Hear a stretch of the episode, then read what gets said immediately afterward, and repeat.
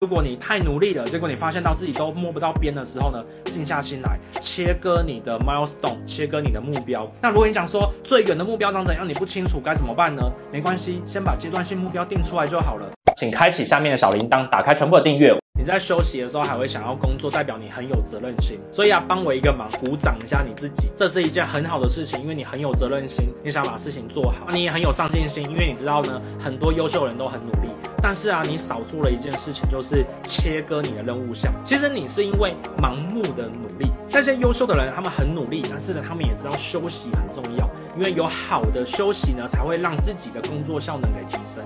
但因为你看不到你成功的关键在哪里，你无法切割你的任务，所以你就觉得说我要赶紧一直赶上。但我举一个譬喻来讲，我记得我以前在跑马拉松的时候，我跟一个跑马拉松的朋友在请教，诶，为什么你跑马拉松啊，配速可以配得这么好？你到底怎么做到的？他跟我讲说，哦，他每次在跑马拉松之前，他会先骑摩托车或脚踏车呢，先跟着马拉松的路线去跑，每隔一段时间，例如说八公里，他就会找到一个地标，然后把它记下来。然后呢，十公里找到一个地标，把它记下，这些叫做 milestone。当他知道 milestone 的时候呢，他就脑袋会比较清楚，什么时候他要加速，什么时候他要减速，他就会比较清楚一点点。他那时候一讲完呢，我马上脑袋就懂。以前呢，我在跑马拉松的时候，基本上面呢，我不会先去做这件事情，我就觉得说，嗯，我要在两个小时内、三个小时内跑到，所以啊，我就会想说，好，那我要赶紧的跑到，然后看到我时间好像快到了，然后看旁边那公里数剩下一点点，剩下一点，我就很紧张，就越跑越累，心理压力很大。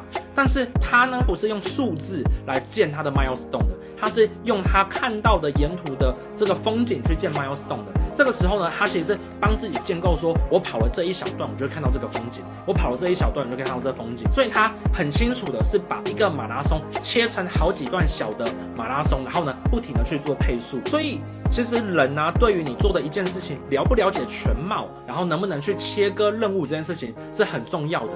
所以那些很优秀的人呢，都在努力，他们是聪明的在努力。但是你的努力是因为你很慌，你不知道该怎么办，你想要盲目的追求，所以呢，你在努力。而这个努力呢，会造成你的心理压力，你会觉得人家都这么优秀了，我怎么可以休息呢？于是呢，你就一直在。拼命拼命拼命，然后身体就烂掉了。那这个其实我也经历过啊。我想跟大家分享一句我很喜欢的话哦，来，每个人的人生有自己的时区，照着自己的步调呢，一步一步的呢往前前进，然后呢，照着自己的做法呢，一步一步的往前前进是非常重要的一件事情。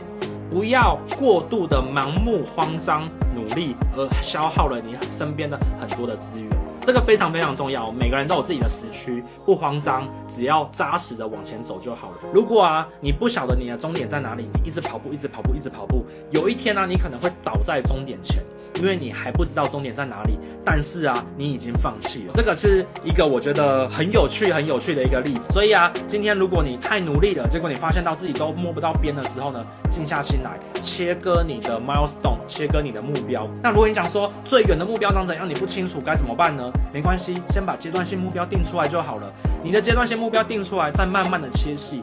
一直去养成这个习惯，你就正在成功的路上喽。好，想跟你分享。好，那这就是我们今天呢马克凡生活 CEO 啊所讲的这些内容哦。那如果对你有帮助的话呢，就帮我分享出去。那如果呢你对这些内容啊都觉得很棒，记得用笔记把它写下来。写完笔记之后呢，tag 我的 IG，然后呢发到你的线动上面。我最近有开一个破圈的社团，里面呢都在讲实战进圈的方法，很简单，那就是呢你只要写了我的内容的笔记，并且在线动上面面。呢，tag 我，我看到之后呢，我就会主动邀请你了。那知道跟做到之间的差距在于努力的执行跟练习哦。那我们下次见喽，拜拜。